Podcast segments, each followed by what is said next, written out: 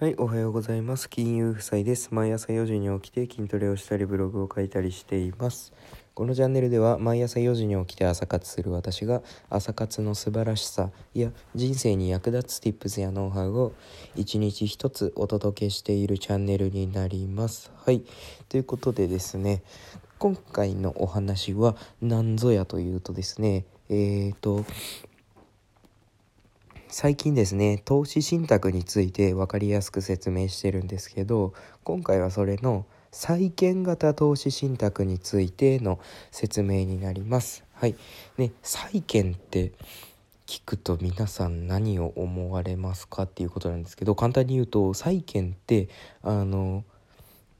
国とか地方公共団体が発行しているまあうんと債券なんですけどその何て言うんだろうな簡単に言うと国や地方公共団体が、えー、お金を集めるために発行しているものになります。要はうんと皆さんへの借金ですね。国や地方公共団体の、うん、要は借金でございます。でこれ債券を投資するっていう債券を買うっていうのは投資なのかっていうことにもなるんですけどこれは、うん、確実に投資ですね。うん、でえ、ー、と債券っていうのはそもそも何かって話なんですけどそもそもそのまあ国や地方公共団体の借金ですねでですよっていう話したんですけど債券にはままず4種類あってえっ、ー、と日本の日本国が発行している国債っていうのとあと、まあ、県ですよね。地方公共団体。県とかうんと市とかが発行している地方債っていうの。であと海外に行くとまあうんとアメリカの国債とかイギリスの国債とか。でまた州によってね何々州ってあると思うんですけど州によってまた州債っていうのがあります。でこの4つ大体この4つなんですけどあのまあ特徴は何かっていうと株式より、えーと、価格変動が大きくないんですよ小さいんですよ株式より。なので要は安定した投資まあ安定した運用ができると。でもその分リスクが少ない分リターンも少ないよっていうのが、まあ、債券型投資信託の特徴かなと。で、えーと、債券の特徴ねもう一つ覚えてもらいたいのが金利が上がったら金利が上がったら債券の価格は下がるよっていうこと。で逆に金利が下がると債券の価格もあ債券の価格は上がるっていうねこれ債券の特徴ですので覚えておいてください。はい、で金利は何で上がるどうすると動くかっていうと景気が下がると金利も下がるんですよ。で景気が上がると金利も上がるこの仕組み覚えておいてください。なので例えば今で言うと景気がうーん景気が上がってるっていうのは今はちょっと今景気が上がってるのとはちょっと違うか。うん、うんと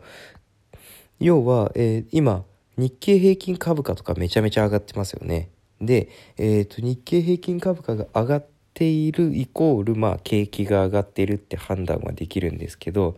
うん、まあ一応そう考えてください。そう考えてもらうとそうすると景気が上がっているとそうするとね今金利どうなってるかっていうと金利も上がってるんですよ今。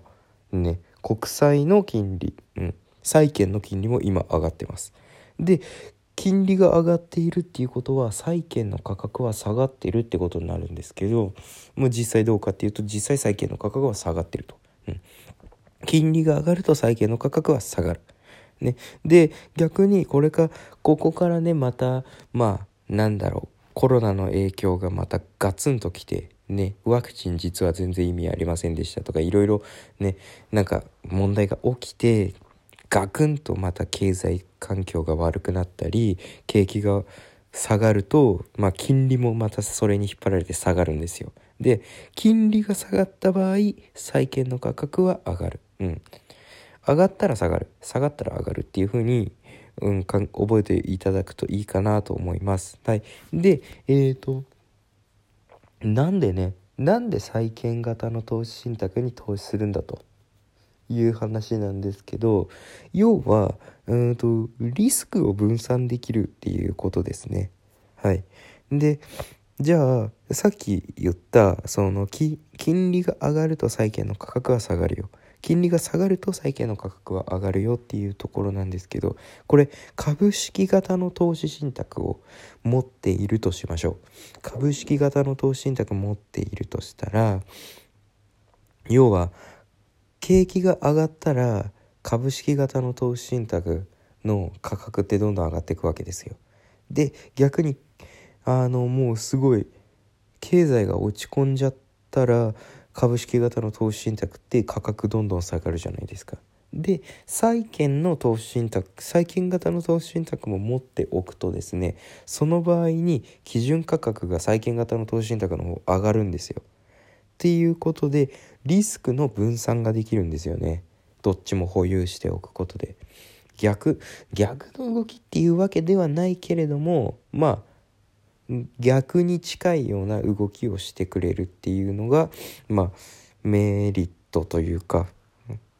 かうんと持っておく意味があるかなと。でそれとは別に、まあ、リスクを分散できるっていうだけの理由じゃなくて、まあ、単純に安定的だから価格変動が少ないから小さいからっていう理由で債券型投資信託を選ぶのもいいと思います。ね、日本人の人っていうのは昔からね貯金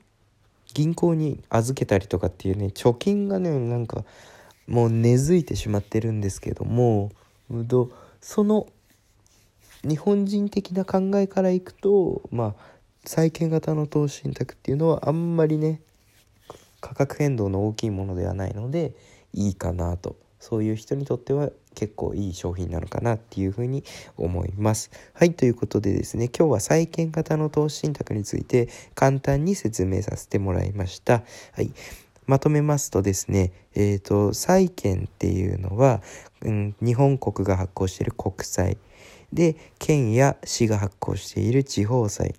で、海外はアメリカの国債とか、イギリスの国債。ね、国が発行している国債。で、あとは州とかのね、えーと、秀才っていうものがあります。大体この4種類。この大体この4種類に投資していくのが、えー、債券型の投資信託だよっていうことです。で、特徴としては株式より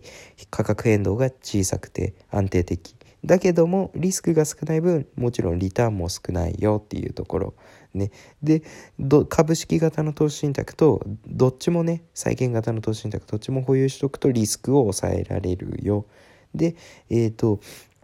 そもそも債券の大事なところとしては、金利が上がると債券の価格は下がるよ。金利が下がると債券の価格は上がるよっていうところを押さえてもらえれば債券型の投資信託については OK なのかなっていうふうに思います。はい、今日も聞いてくださってありがとうございました。えー、明日はどうしようかな。あと残ってる投資信託って大体不動産、リート